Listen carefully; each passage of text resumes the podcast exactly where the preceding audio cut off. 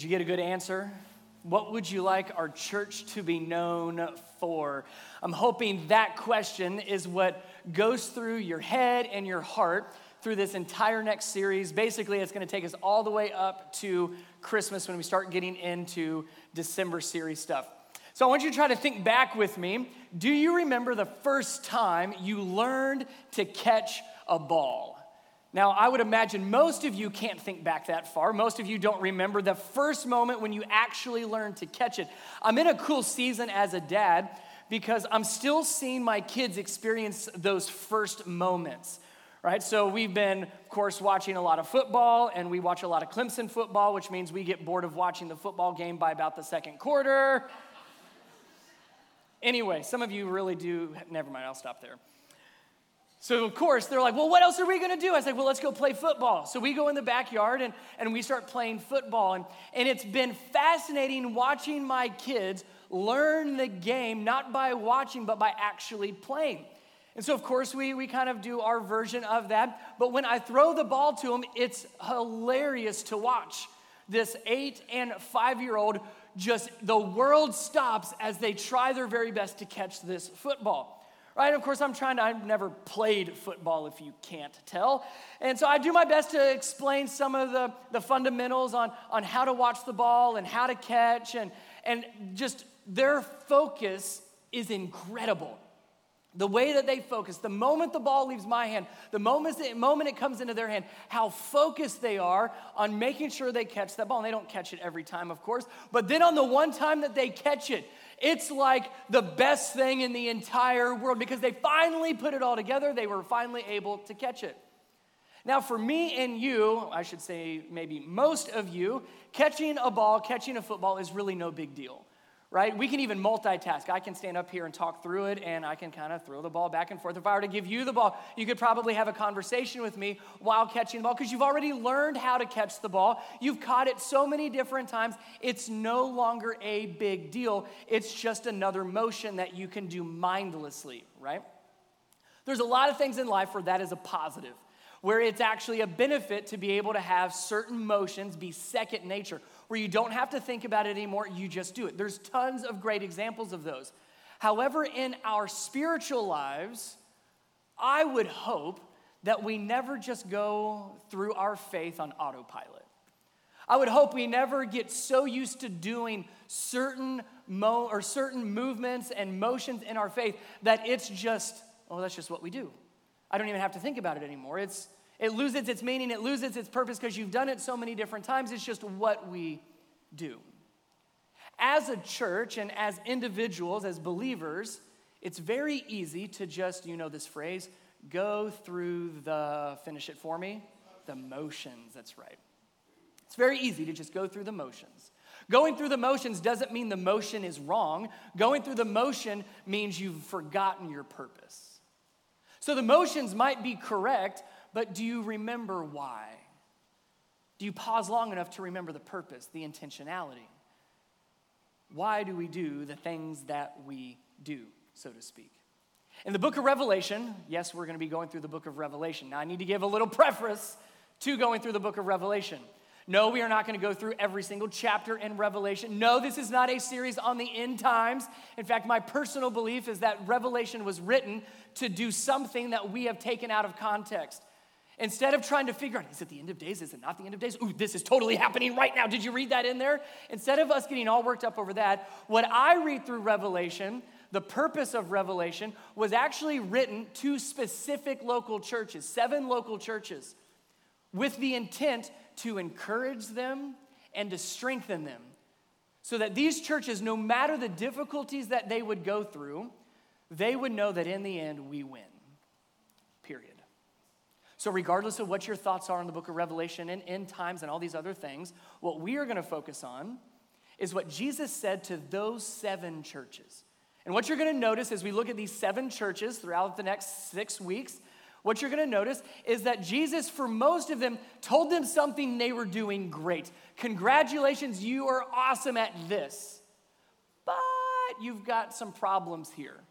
Usually there's something they did really good, and then there's something that they haven't done so well with, and then Jesus gives them all a call to action. So keep doing, stop doing, start doing, or focus on this? What are we doing well? What are we not doing well? And what does Jesus want us to keep doing? So, even though that's what we're going to be looking at within the context of the scripture in Revelation, I want us to be asking a different question. Very similar. This morning, we're going to look at the church of Ephesus and what Jesus said to Ephesus. But I want us to be asking, what would Jesus say to our church? We're going to get to read what he said to the church of Ephesus, specifically to them in their local church context and their local community context. But I wonder, what would Jesus say to us? What would be Jesus' words of, man, you're doing great at this. Oh, you're not so good at this. Oh, so I'm going to have you, I'm going to tell you to keep doing, start doing, stop doing, focus on this. What might that be? So let's pray and we'll dive in.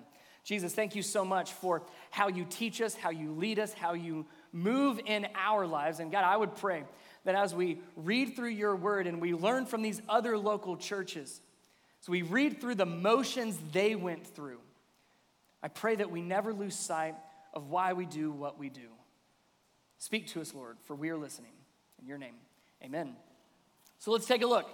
The motions that this church was going through, you're going to see that as a big key throughout this morning, and we're going to see what we can learn from them. Revelation chapter 2, here's the first of the seven churches that Jesus is talking to. Here's what is written To the angel of the church in Ephesus, write, meaning these words are for the specific church in Ephesus. We're going to hear what they did well, not did well, and what to do, and see how that applies to us. Here they are. These are the words of him who holds the seven stars in his right hand and walks among the seven golden lampstands. That's talking about the seven churches. Verse 2 To the church of Ephesus, Jesus says, I know your deeds, your hard work, and your perseverance. I know that you cannot tolerate wicked people, that you have tested those who claim to be apostles but are not, and have found them to be false. You have persevered and endured hardships for my name and have not grown weary. Do you hear all the great things that they were doing? Jesus has a lot of great things to say about this church in Ephesus. You're hardworking. You're able to discern true apostles from, or the true word from false teachers. You're, you're able to hold to the truth. You don't compromise. You persevere. You endure. Like, man, that's a lot. They should feel great. They're doing a great job as a church. Verse 4, here's the other side to it. There always is. Yet, I hold this against you. You have forsaken the love you had at first. Oh, that stings, doesn't it? Jesus just got done saying, Man, you're doing all of these things great, all of this hard work, all this perseverance, all this truth that you hold to, but you have forgotten why you do what you do. You have forsaken your first love. You have forsaken the love you had at first. Verse 5 Consider how far you have fallen. Repent. Here's the call to action repent and do the things you did at first. If you do not repent, I will come to you and remove your lampstand from its place, meaning that church will no longer have the influence of God moving through it. Let's focus again the good, the bad, and the call to action. Once again, the good, they were hard working. They probably, now we don't know this for sure, but if I'm, I'm to take that and put it maybe in our context, might say something like, You serve really well. You work really hard with one another and within your local community. You go out of your way for other people. You're doing a lot of the right things. You're, you have a lot of great motions. You're working really hard. You've persevered, meaning you've gone through highs and you've gone through lows and you've stayed true to the faith says you've even endured hardships and he says because of my name. So there was some level of persecution even there. They have done so much for jesus for their community. They are workers workers workers yet they've missed something. Now before we get to that part we need to know a little bit about the context of ephesus because it fits. When you read that description of their church it makes sense because of the, the community that they lived in. Ephesus in bible times was a major city it was right on the coast of the Mediterranean. It was actually known as one of the greatest Greek cities, and when, when Greek was ruling the whole thing, it was a major city. Travel routes would come from Ephesus to all other major cities in the region. It was one of the most important trade areas in the entire region. So you had so many people coming to Ephesus and then leaving Ephesus. It was a hub, which means they were also really busy A lot of people coming, a lot of people going, a lot of people working, a lot of people doing. So they were a good reflection of their community, of their city. A city that worked really hard, a city that maybe never sleeps, sounds very familiar. And now their church is a reflection of that of we work hard and we, we do what we have to do and we hold to the truth, yet Jesus says, This I hold against you. You have forgotten why you're doing all of those things. You're missing the heart behind it. You have forsaken your first love. You forgot what it was like to just do things out of love, not out of, well, you're supposed to work really hard and you're supposed to do this and you're supposed to do these motions. No, it's you have forgotten why you do what you do. They've lost their heart. What we see of this example that Jesus gives us with Ephesus is the right thing without the right heart is just another thing.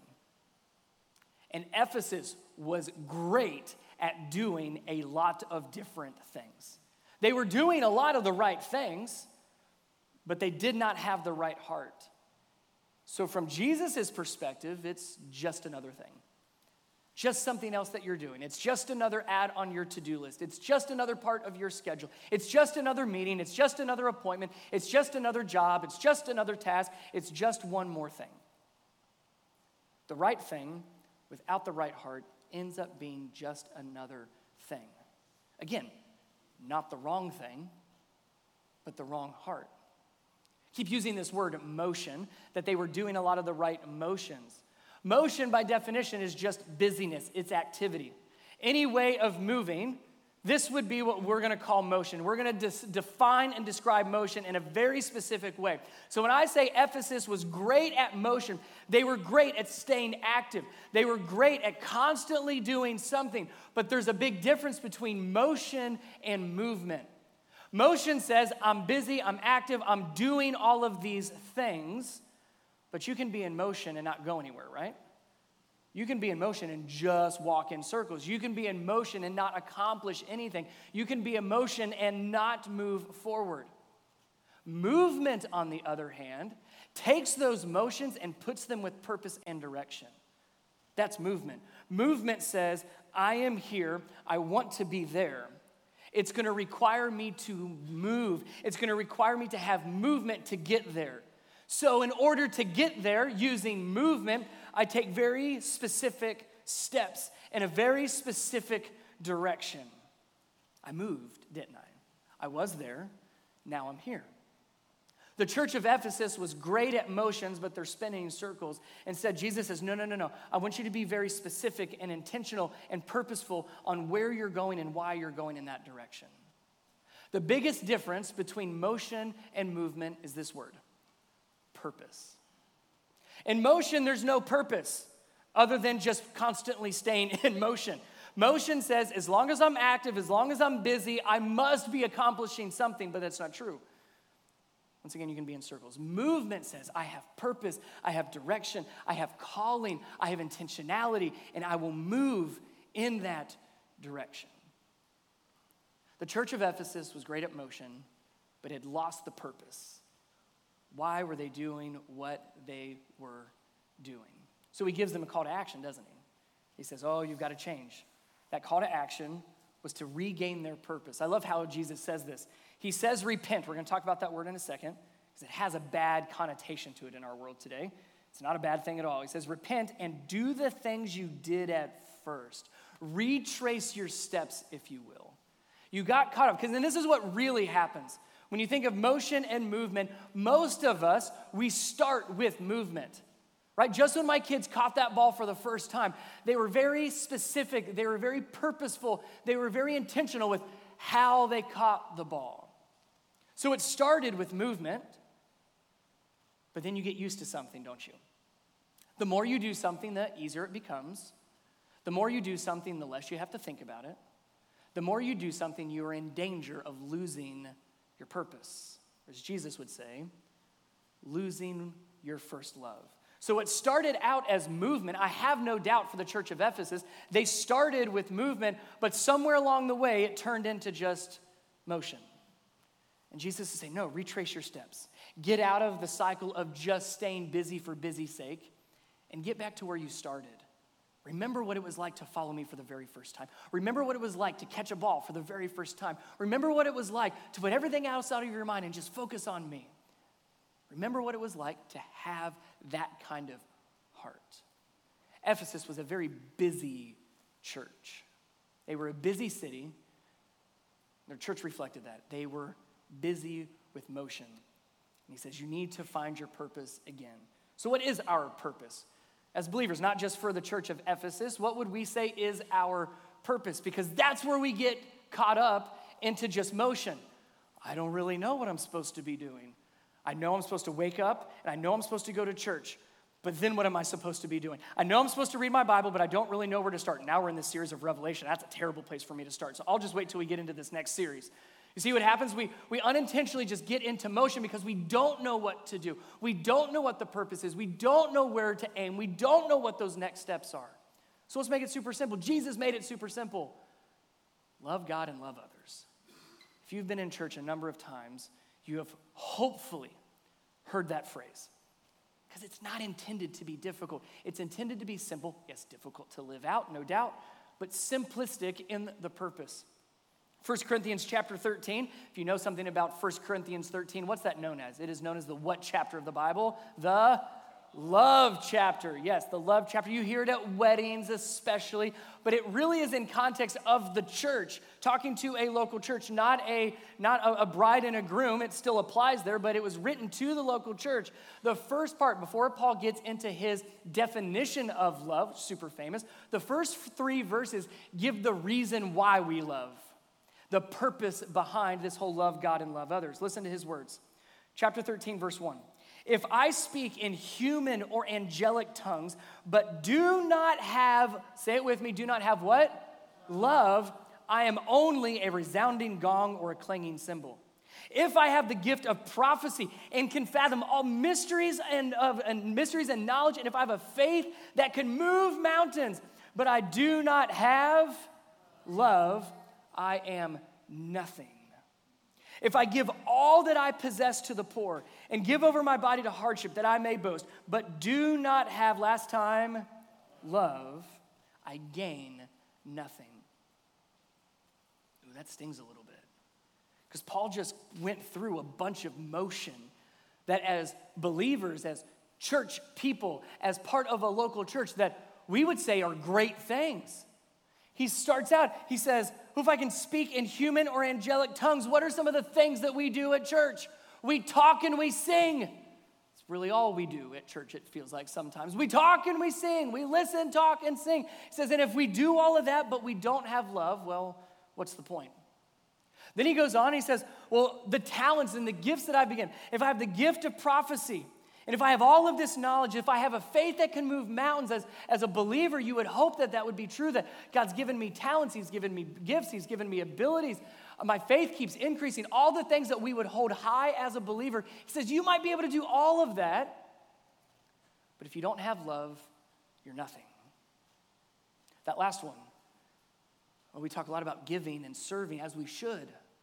If I give everything that I possess to the poor, if I endure hardships, if, if I don't think of myself, if I think about everyone else, and I give everything that I have to others, oh, but I do not have love, I gain absolutely nothing. Those are strong words.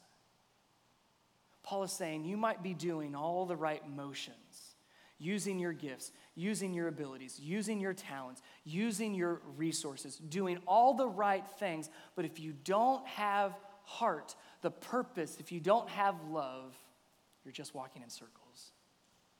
So Jesus then says, here's what you need to do repent. Now, repent, again, I said has a bad rap. Usually, when I say the word repent, you think of somebody holding a sign, repent, for the end is near. That's usually what we think of. What repent literally means is exactly what Jesus said repent and go back to where he started. Repent and turn around. It's a U turn, it's a 180. So if you're in the middle of doing a bunch of motions, he says, Stop. Take a look at where you're at. Intentionally go back to where I started. That is what repentance looks like. Then you can begin to align your heart with God's and say, Now, the motions, remember, we're not necessarily wrong. All the things that we read in 1 Corinthians 13, that's great. using your gifts, growing in your faith, giving to others. All of those things are great, but let's do it with purpose. What's our purpose? Everything that we do is for loving God and loving others. So then I do it again and I make sure that my heart is focused on loving God and loving others and loving God and loving others and loving God and loving others. Motion, but with purpose, becomes movement. So I would call us to that same call to action because I think as we go through each of these seven churches, I think there's going to be a little bit of truth for us in each of those. I think we could totally say, us as a church, maybe we've become a motion busy church at times where we do a lot of great things, but have we lost our heart? So I would want us to ask the same question that Jesus, or the, the same call to action that Jesus gave. Repent, stop for a second, evaluate, like, why am I doing what I'm doing? Maybe I need to go back to where I started.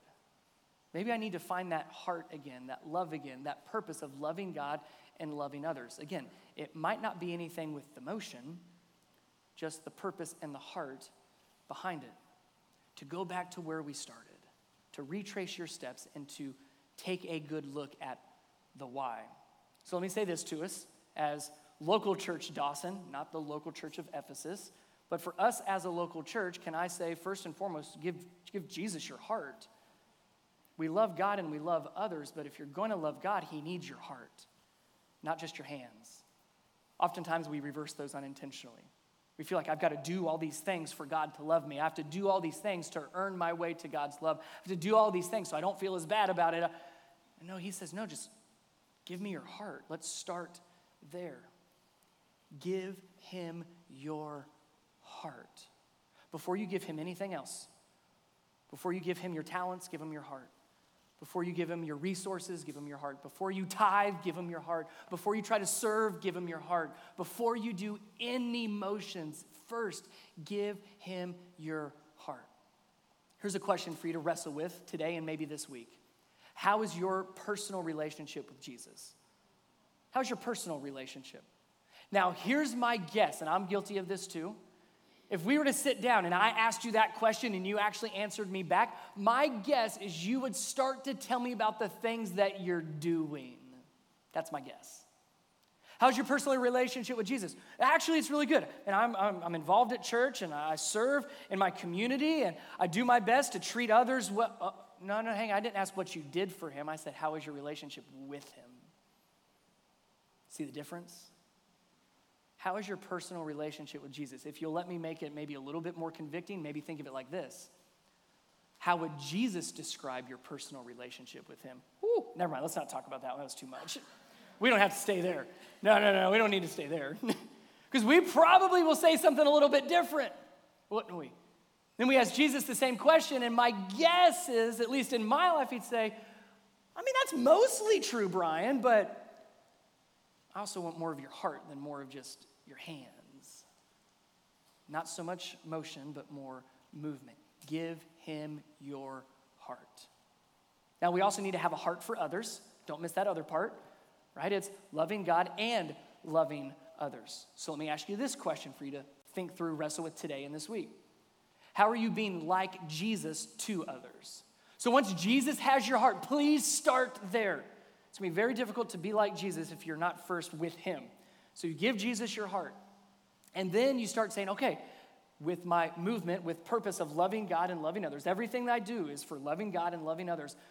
What does it look like to love this person like Jesus? What does it look like to love this person like Jesus? What does it look like to love my coworkers and my bosses and my community and the people I don't like and the people I don't agree with? How would Jesus handle those situations? What would Jesus do in those moments? How would Jesus love those people? Now you've got some purpose to begin to wrestle with. So we give Jesus our heart. We continue to wrestle with, well, how's my relationship with Him? My personal relationship with Him. But yes, movement says I'm loving God and I'm loving others. Everything that I do is wrapped up in loving God and loving others. The church of Ephesus struggled. They were a busy church that did a lot of right things, but with a lot of wrong reasons. And it's interesting, if you actually read in Ephesians, we see Paul had something very similar, not the exact same, but very similar in talking with him. Listen to this. He said, and, and how they talked with one another, he said this Ephesians chapter 4, verse 15. Paul wrote to the early church of Ephesus, Paul's words, not Jesus' words. Paul said, Instead, we will speak the truth in what is it? Love, growing in every way more and more like Christ, who is the head of his body, the church. So even Paul recognized this early church of Ephesus saying, You guys are really busy. You're doing a whole lot. You're holding to the truth. That's great. But don't forget the love piece. Even Paul was reminding them of that early on in this church's life. Saying, don't forget not just what you're doing, but why you're doing it, and also how you are doing it. Let me show you this. You might have seen some version of this before. Um, this is pretty common in a lot of different areas. The different quadrants or matrix, if you will, of love, or what we might call grace for this conversation, and truth. So, based on what I just read out of Ephesians, what Paul recognized about the early church of Ephesus, he says, make sure you speak the truth in love. See, Ephesus, even according to Jesus' words, they held onto the truth. They did not tolerate anything that was not of God. That's great. But that can also be very harsh. You probably know some people that hold to truth but do it in a wrong way. So we would probably, I would assume that the church of Ephesus probably lived right here high truth, low grace, or low love. High truth, you speak the truth, but how you speak it and how you live that out is with low love and love low grace. That is very harsh, isn't it? In fact, if you live here, if you act towards others in this way, you're probably using truth even as a weapon. You probably say the phrase, Well, I just call it like I see it. Yeah, and you hurt people along the way. Your truth becomes a shotgun of just everything that you think and say. No love, no grace, but yes, high on truth. True, but let's try to not sugarcoat it, but let's also find some grace in there. So Ephesus was probably in this area. Now, sometimes we find ourselves way over here high love and high grace, but super low truth. Now, this is, you'll find yourself, this is probably where most people live because this is where people are nice. Loving and grace filled and agreeable, but I'm not going to say what I really think I need to say. I'm going to agree with you even though I really don't think that's right. I don't want to hurt your feelings, so I'm just going to like shake my head. Okay, that's fine, even though it's really not fine, but I'm not going to tell you it's fine. Families are great at living here until Christmas, and then we all move over here. you know how it happens. Now, let me tell you something about people that live here. You don't realize it, but you're very manipulating. Because, oh, I heard some ooze.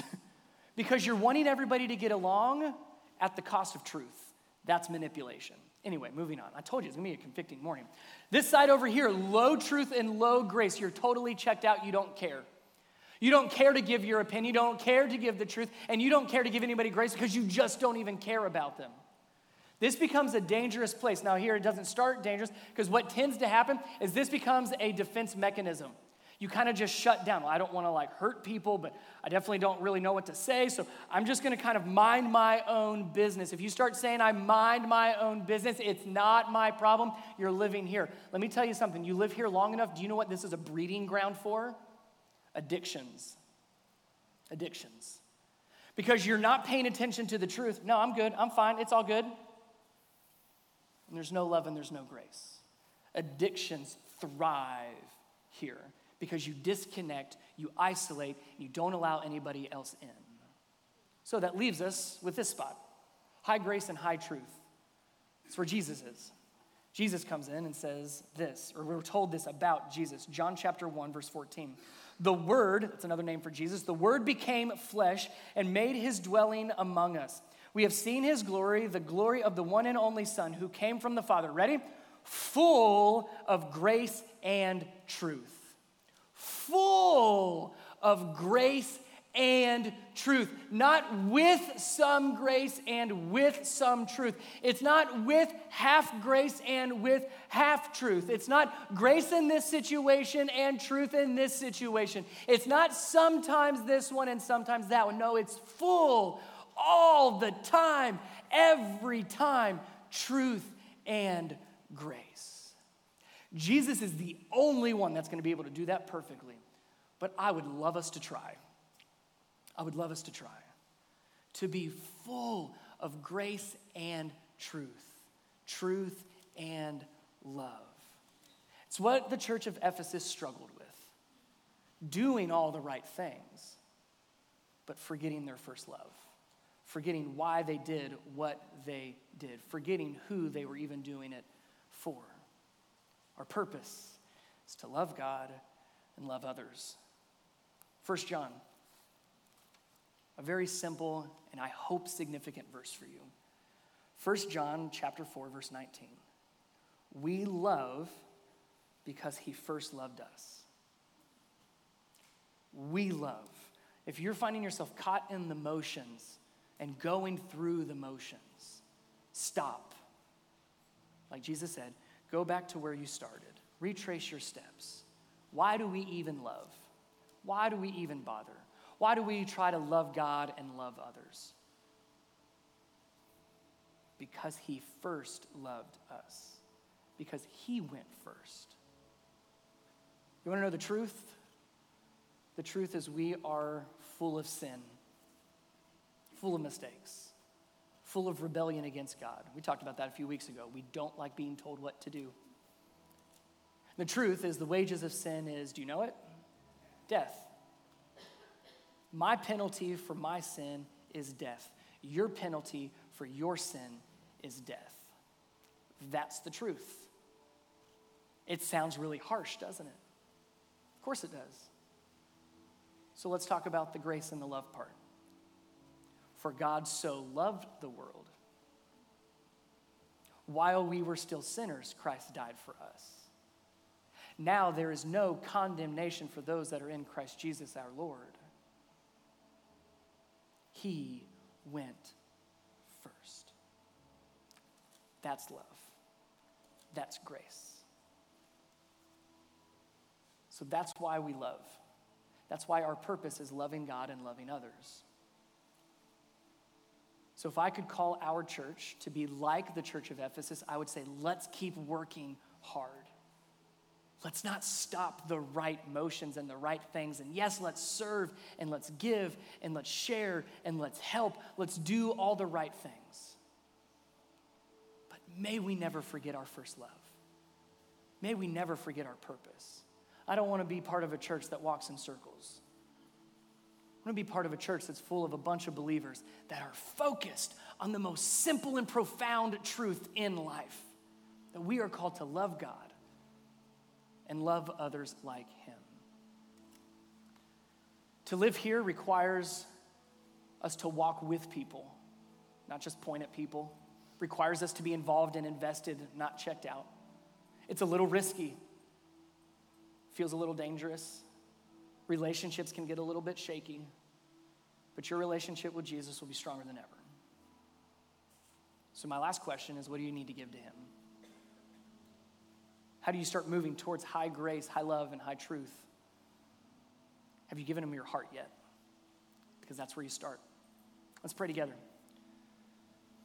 Jesus, we come before you, and first and foremost, we want to give you our heart. If there's anybody watching online or, or here in this room that has yet to give Jesus their heart, I pray that it would happen right here and right now. That we would recognize the truth that we are full of sin and the wages of our sin is death. But Jesus, because of your great love and your great grace, you went to the cross and paid for our sins. And your resurrection from the grave has given us life now and for all of eternity we're told by your word that if we believe that with all of our heart and we speak it with our mouth, that we will be saved. So I pray that we do that here and now. For the first time or for again and again and again, just to declare it.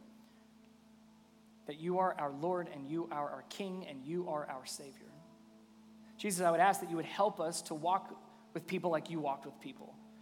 That we would talk with people like you talked with people, full of truth and full of grace every time and with everyone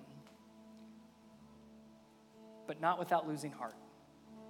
May we never forget our first love, you. may we always hold on to our purpose to love you and to love others. In Jesus' name, amen.